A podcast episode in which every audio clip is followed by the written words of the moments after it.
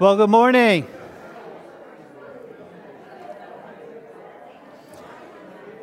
It is uh, so good seeing all of you guys. As you make your way back to your seat, welcome. Gra- go ahead and grab your Bibles. We're going to be in Genesis uh, chapter 6. Um, and so, if this is your first time here, welcome. We are so excited uh, that you're here with us uh, today. Uh, what we do at our church the first Sunday of every month is is family service, which means we get to sit together as a family and we get to open up God's Word, and I get to create wonderful conversations between you and your children as you make your way back home. Um, and you're going to say, Thanks a lot, Neil. But that's okay because my, my, my child is here as well. So um, let me pray for us because we got lots of work to do. If you know what passage we're going to be in, you know exactly uh, what's in store for us. And so uh, we're going to have to try to navigate through some rocky waters here and keep it PG, okay?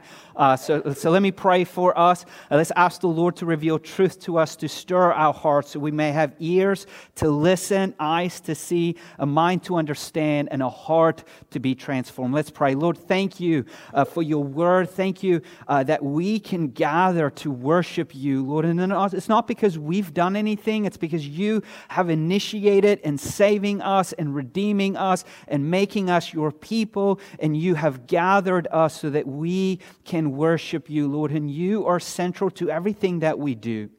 And Lord, as we open up your word and as we hear what you have to say to us, Lord, can you help us to see? Can you help us to understand? Can you help us to listen and pay attention, Lord? And can the words that come from your word, can it speak to our hearts? Can it pierce us, convict us? and help us to look to you and trust you and walk out of here saying, What a wonderful God we have that is gracious and saving us. We ask all of this in Jesus' name. Amen. So, if you have your Bibles, we're going to be in Genesis chapter 6. Um, if you're familiar with Genesis, we probably come to a part of Scripture um, that's probably one of the most difficult passages to talk about in all of Genesis. And so, one of the things I've always tried to do um, in teaching our children, teaching the adults from Sunday morning, um, and also in life group, is we really want to teach you how to study God's Word for yourself because that's important. Like, you need to study God's Word. And so, as I'm proclaiming God's Word, I am showing you what the Word says, but there are certain principles that we need to understand when it comes to studying God's Word. And so when we come to difficult passages, one of the things we have to understand is one of the most important things that we need to do is when we address a difficult passage that we don't really understand, we always need to go to the context, okay? Uh, so if you want to write a word down, write context, and then you can ask me, what in the world does it mean what does context mean? Okay, so real quick, here's what context means it is the surrounding story that we find our passage in. So, for example, let, let picture this in your mind. I'm showing you a very close up picture of a tree. You can see its bark, its branches, its leaves, but that's all you can see. You can't really see what type of tree it is. You can't see the location of the tree or how many trees there are because you have a closer picture of this tree and that's all you can see. So, in order for you to, uh, to answer the question what type of tree it is, where's its location, what do you have to do? You have to step back or you have to zoom out. And by zooming out, then you'll be able to answer the question what type of tree is it? Where is it located? How many trees are there? That is what we say is context. So, for us to understand the passage, we have to look at the context, which means we need to zoom out before we can zoom back in. Everybody understand that? Okay. So, as we get to chapter 6, the question is what's the immediate context of our passage? So, the immediate context of our passage is genealogies. You're like, what is genealogy? That's a family tree where you see who, where you come from. This is my dad, and this was his dad, and this was his dad, and this was his dad. That's called a genealogy. And every time we read about a genealogy in the Bible, we are reminded that God has blessed humanity because He told them to get married, have lots of babies, and by doing that, you're ruling over God's creation. And so in chapter 4 and in chapter 5, we see two types of genealogy. The first type of genealogy we see is that of Cain. Now, does everybody know the story of Cain? Okay, what did Cain do? Cain killed his brother Abel, which was Cain a good guy? No, he was actually the very first guy that was cursed. And so his genealogy and all of his children were wicked people.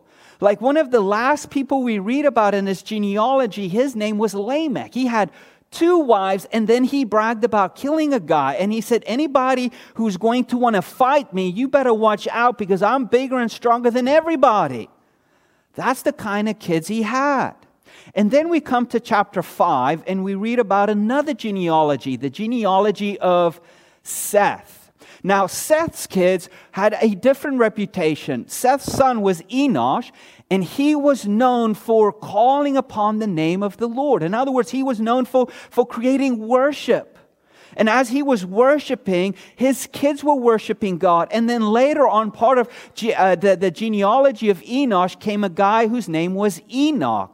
And he had a reputation of walking with God. And he was so close to God that God said, You're not going to die, but I'm going to take you from death. But here's the problem both Cain's genealogy and Seth's genealogy had one thing in common they all died because they all have sinned. And even though we can see Cain's genealogy saying that is a bad genealogy, they're filled with wicked people, we see Seth's genealogy saying, these were godly, upright, righteous men, but yet they still sinned. Okay, everybody understand the context? What's the context of chapter 6? Genealogies. What's the two genealogy? The genealogy of Cain and the genealogy of Seth. Was Cain's genealogy good? No. Was Seth's genealogy good? But did both of them sin? Yes. Okay. Now, we come to our passage in chapter 6. Okay? Now, as I'm going to read chapter 6, here's another trick I want to teach you about studying God's Word. What's the first trick I taught you? When we study God's Word, what's the big thing we need to look at?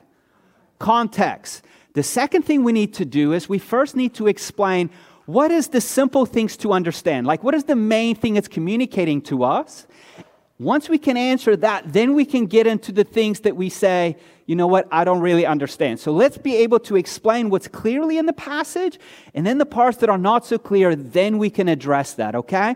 And the problem that most of us make, including adults, is we neglect what is plain in the passage and we focus on the obscure parts, the parts that don't make any sense. And then we kind of miss out what God has to teach us.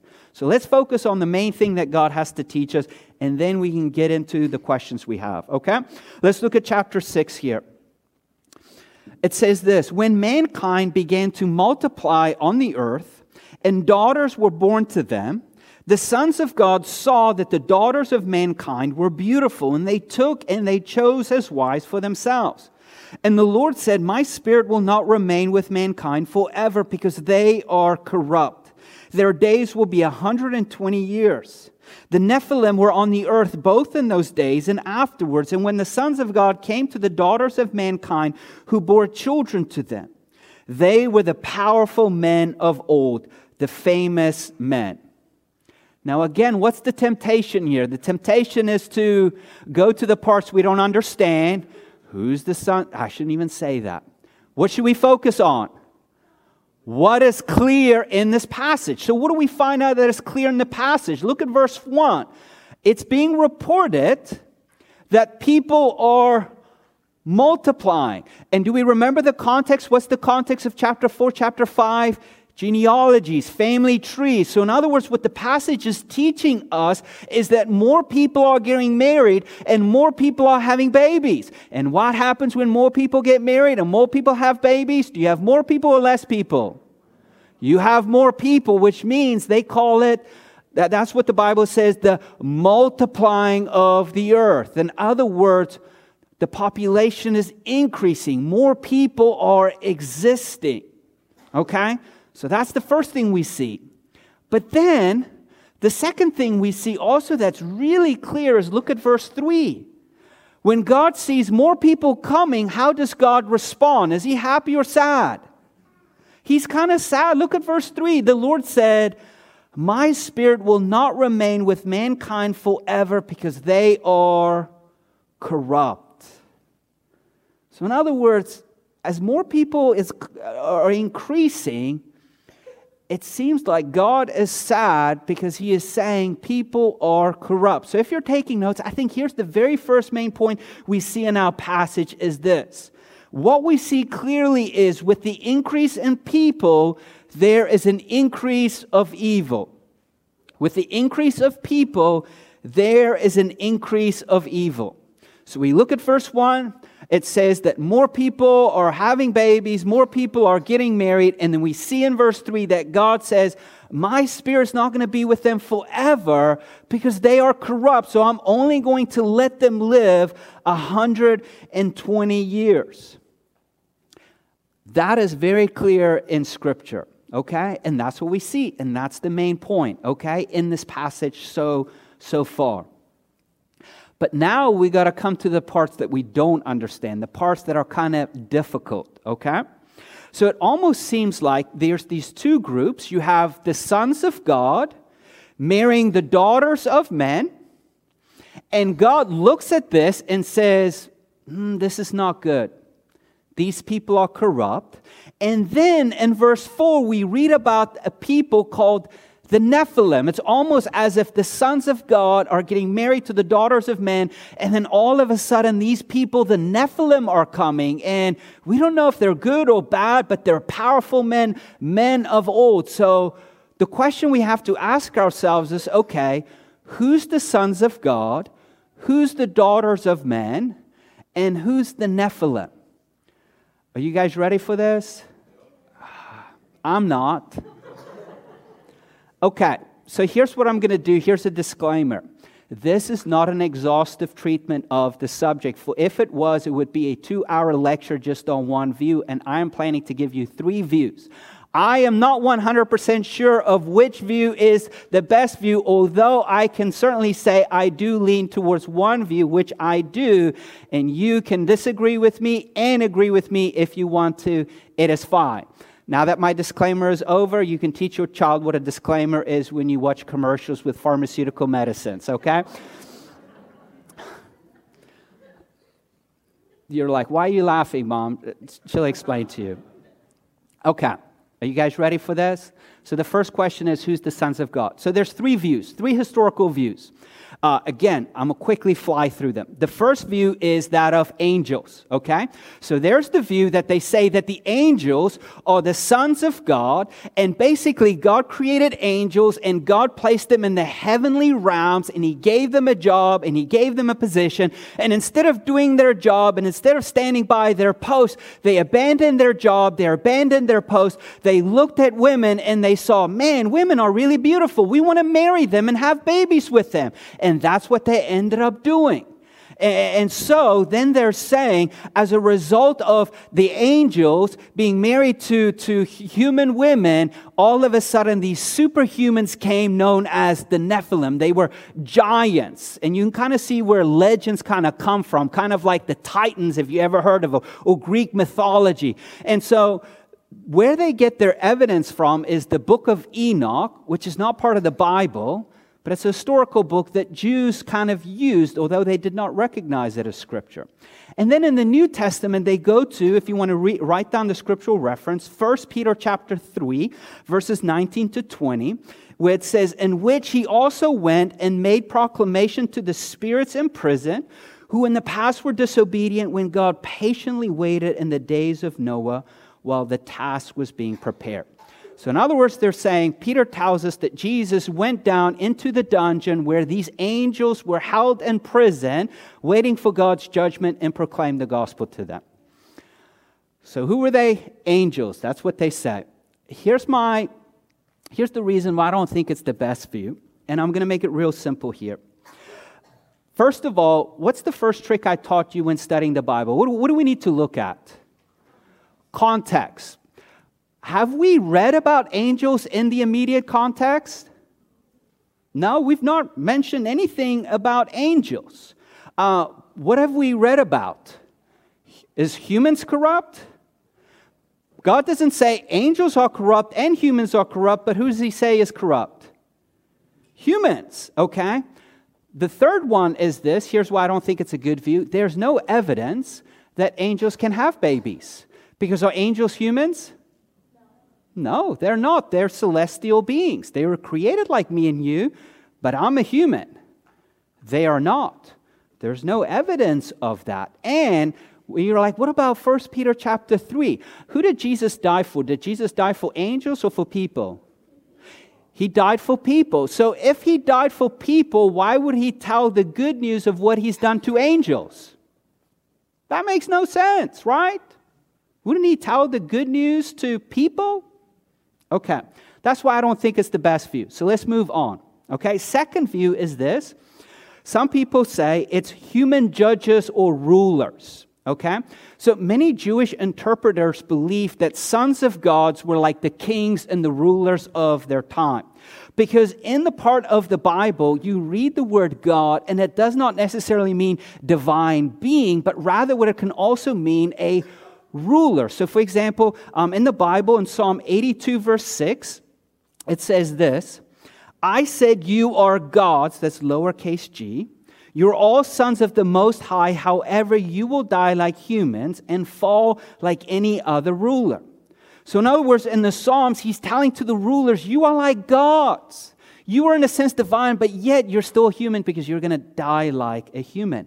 Also, in the ancient Near East, they believed that their kings, their rulers, were divine beings. So the Egyptians saw Pharaoh as what? A God who represented God in a sense is divine. So the reason why you need to honor your kings because they are divine. And so that's what they believed. And so they saw the Nephilim not necessarily as a type of people like Asian or Caucasian or Hispanic, but rather they saw them as a class of people, like strong people, big people, people that are wealthy, people that are rich, people that rule over others. So they're saying these rulers took over. They were like the sons of God. I think it's a pretty good view, but what's the trick I taught you? What do we have to do in order to understand the passage? We have to look at context. Um, and you can later on read chapter 4 and chapter 5, but there's no mention of rulers or kings whatsoever. What's there mentioning of?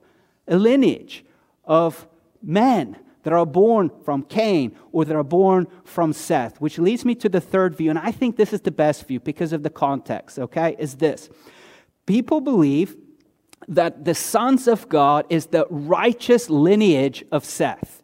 They are the righteous lineage of Seth. In other words, sons of God can also be interpreted to as godly sons. And remember in chapter 5, uh, what was the lineage of Seth known for? Walking with God, worshiping God. In other words, they were in a sense righteous because it was from the lineage of Seth that this promised seed is going to come and deliver humanity. And the idea of being sons of God or being godly men is kind of talked throughout Scripture. For example, the nation of Israel, who were the people of God, the covenant community of God, what were they also known for as? The children of God, right? And then in the New Testament, those who believe in Christ and are united with Christ, what are we known as? The children of God, the sons of God. So it's not like a strange concept. Like, if you are in Christ, you are a child of God. You are a son and a daughter of God. You are inheriting the kingdom of God, and God is your father. So it's not unusual. So you're like, okay, what was happening? Remember, we had two lineages the lineage of Cain, good or bad? Bad. The lineage of Seth, good or bad? Good. So you had the sons of God, the righteous lineage, marrying the son, the daughters of Cain, the unrighteous lineage. In other words, here you had these godly men who saw the daughters of Cain and they saw they were beautiful. And what did they wanted to do? They wanted to marry them and have babies with them. And if you think about it, in the Old Testament, God tells his people, his covenant community, who are they not allowed to marry? They're not allowed to marry outside of the covenant community. They're supposed to marry inside of the covenant community. Paul tells the church in Corinth, if you are a Christian, who must you marry? A Christian. In other words, he tells Christians, do not marry non-Christians. Why? Like, why did God tell the Israelites not to marry outside of the covenant community? Why does God tell Christians not to marry non-Christians? because they will cause you to stumble, because evil will spread, and you will end up worshiping their gods, their idols, and pick up their bad habits. And what did the nation of Israel do? They married those people, and what happened? They all abandoned God. And this is what was happening. The righteous lineage of Seth now intermarried with the lineage of Cain and this righteous lineage now becomes corrupted. They start to abandon God. They no longer walk with God the way they should walk with God because they're following in the footsteps of Cain. And the result is the Nephilim. Now, who's the Nephilim? I don't think a Nephilim is an ethnic group like Asian, Caucasian, Hispanic, but it's a type of people. And the reason why I say that is if it was an ethnic group, what would have happened to the Nephilim after the flood? They would have died, right? If they came before the flood, if it was an ethnic group, then the flood would have destroyed all of them. And yet we read in Numbers chapter 13, verse 13, after the flood about the Nephilim, where the spies went into the land and they said, There's the Nephilim. So, what they're doing is they're not describing a people group, but they're rather describing a type of people men who are big, men who are strong, men who are fierce warriors. Goliath was considered a, a Nephilim. And why was he considered a Nephilim? Because the guy was really big. I think he was like nine foot something. And his, and his, and his spear weighed like 150, 200 pounds. He was a mighty warrior. So, in other words, the result of Seth marrying with, with the daughters of Cain, you had these wicked men who were strong and powerful and ruled over one another and started all of this violence and all of this wickedness. And what does God say? This is not good. Man is corrupt. So I gave you three views angels, rulers, the lineage of Seth let's say we don't know which really one it is. What's the main point of the passage? As people increase, does evil increase or decrease? It increases. And what does God say? Not good. Man is corrupt. Now, once we have that, now let's, let, let's see what, how the Lord responds as he sees the increase of people and he sees the increase of evil. Look at what God says. It says this, verse 5 when the Lord saw the human wickedness was widespread on the earth, and that every inclination of the human mind was nothing but evil all the time, the Lord regretted that he had made man on the earth, and he was deeply grieved. Then the Lord said, I will wipe mankind, whom I created off the face of the earth, together, together with the animals, creatures that crawl, and birds of the sky, for I regret that I made them. Noah, however, found favor with the Lord. So, real quick here, I want to show you in the passage three ways that God responds to the increase of population and the increase of wickedness. And I want to show you in verse 5. Look at verse 5. Look at how God responds. The first thing we see if you're taking notes, and it's going to be really simple the Lord saw. Like, what's the first thing you read in verse 5? When the Lord saw. Okay, that's the first response. The Lord saw. In other words, what we see in verse 5 is what does the Lord do? He sees everything. And what did the Lord see? He saw the wickedness was widespread on the earth and that every inclination of the human mind was nothing but evil all the time. In other words, the first thing we learn about God is that God sees everything. He sees every action, he sees every thought. He sees every inclination, every motive, every desire. The Lord sees everything. And notice what the Lord saw. He saw the inclination of the human mind was nothing but evil all the time. So he wasn't saying, I'm seeing their actions, even though he saw it. But what is he seeing? What's going on in their mind. The Lord saw that every part of the human mind is nothing but evil all the time. Now, think about that statement here. God is looking at humanity, and what does he say about humans? They are evil all the time. He's not saying, you know what, they have good moments, they have bad moments. No, what does the Lord see? That the inclination of the human mind, in other words, what their thoughts always gravitate towards, what they think always about, are evil. Now, there are times when we got to start applying the Bible to ourselves if God said that about humanity back then, do you think humans have changed? You know what God sees today? God looks at humanity and he looks at us because we're all humans and he says that every inclination of the human mind is nothing but evil all the time. So the Lord sees. He sees what you do behind closed doors. He sees what you're thinking right now. He sees when you get angry. He sees your intentions when you think you're, you're, you're pretending to do a nice thing, but you're really not doing a nice thing. The Lord sees. Look at the second response. After the Lord saw everything, look at verse 6. The Lord regretted that he had made man on the earth and he was deeply grieved.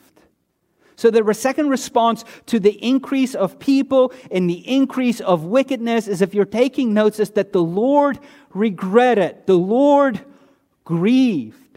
In other words, the wording that is used here is God's response to man's evil heart is that God's heart is filled with pain. Like it's this emotional anguish, just like when you're really sad when, when, when you lost somebody you really loved and they died.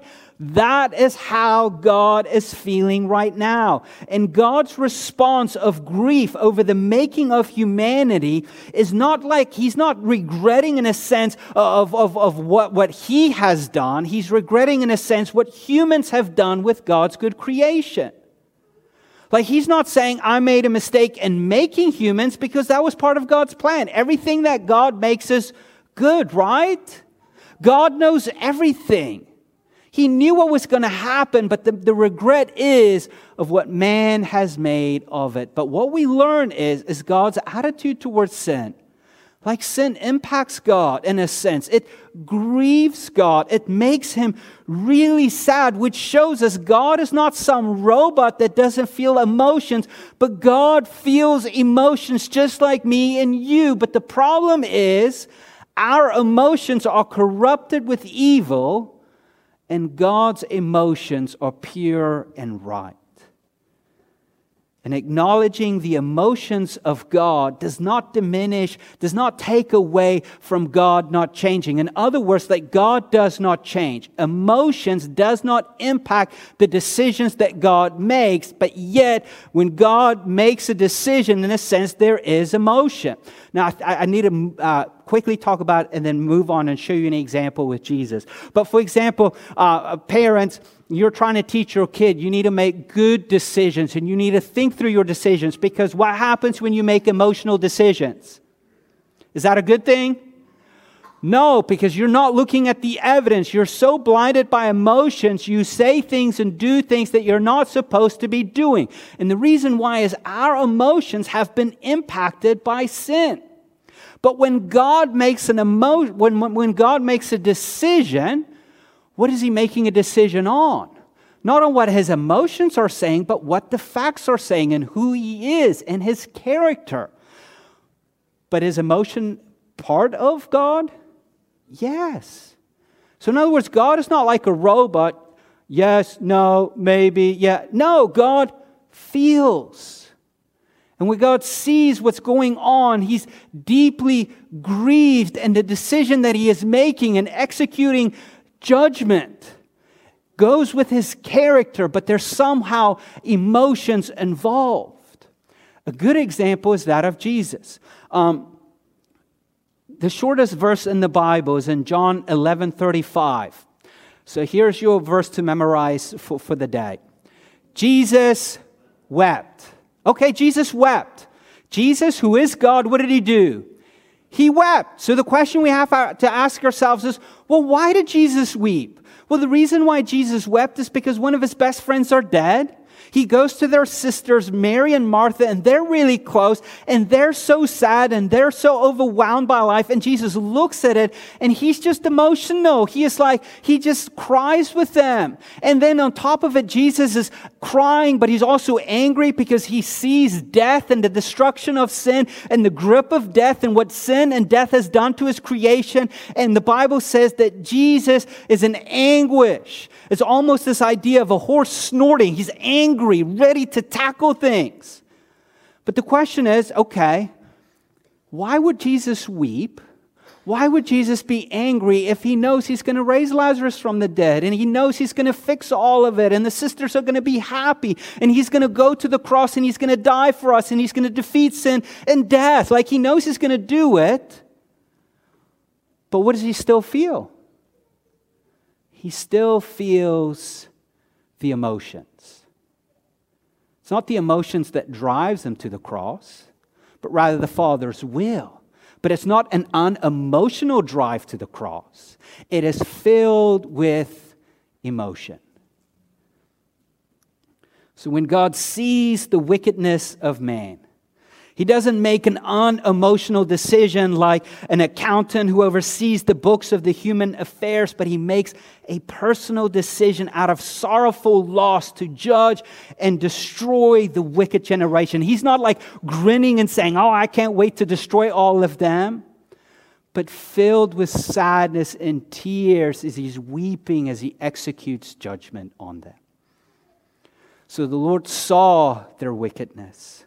The Lord wept, grieved over their wickedness. And look at the third response. The Lord said, look at verse 7. If you're taking notes, the Lord said, Then the Lord said, I will do what? I will wipe mankind, whom I created off the face of the earth, together with the animals, creatures that crawl, and birds of the sky, for I regret that I made them. So, in other words, when God speaks, what is God saying? Judgment will fall on them. What's the price for wickedness? Death, destruction. And that is what God says. Now, we need to stop right here, and we're almost done. You guys are doing such a good job listening. We've learned that as there's more people, wickedness increases. And we've learned that what's true for them in their day is true for us today. So here's the big question here, okay? And this is what we need to ask ourselves. Is This is the most important question in, in our text. If man is corrupt all the time, every action, every thought, every inclination, every desire, every intention, if that is true, and God sees all of it, and God grieves over it. And then God says, I will execute my judgment in it. The biggest question is, what hope do we have? Like, if we are nothing but evil and God sees it and God is grieved by it and God has to act on it, what hope do, what hope do we have? We can't say, well, we need to get better because what's the problem? We are corrupt. And the word corrupt means we are broken. But here's the hope. Look at verse 8. The hope is this Noah, however, found favor with the Lord. In other words, here's our hope. If you're taking notes, the hope is the Lord's favor. And you know what the word favor means? Grace. You know what the word grace and favor talks about? It indicates God's provision, it indicates God's approval.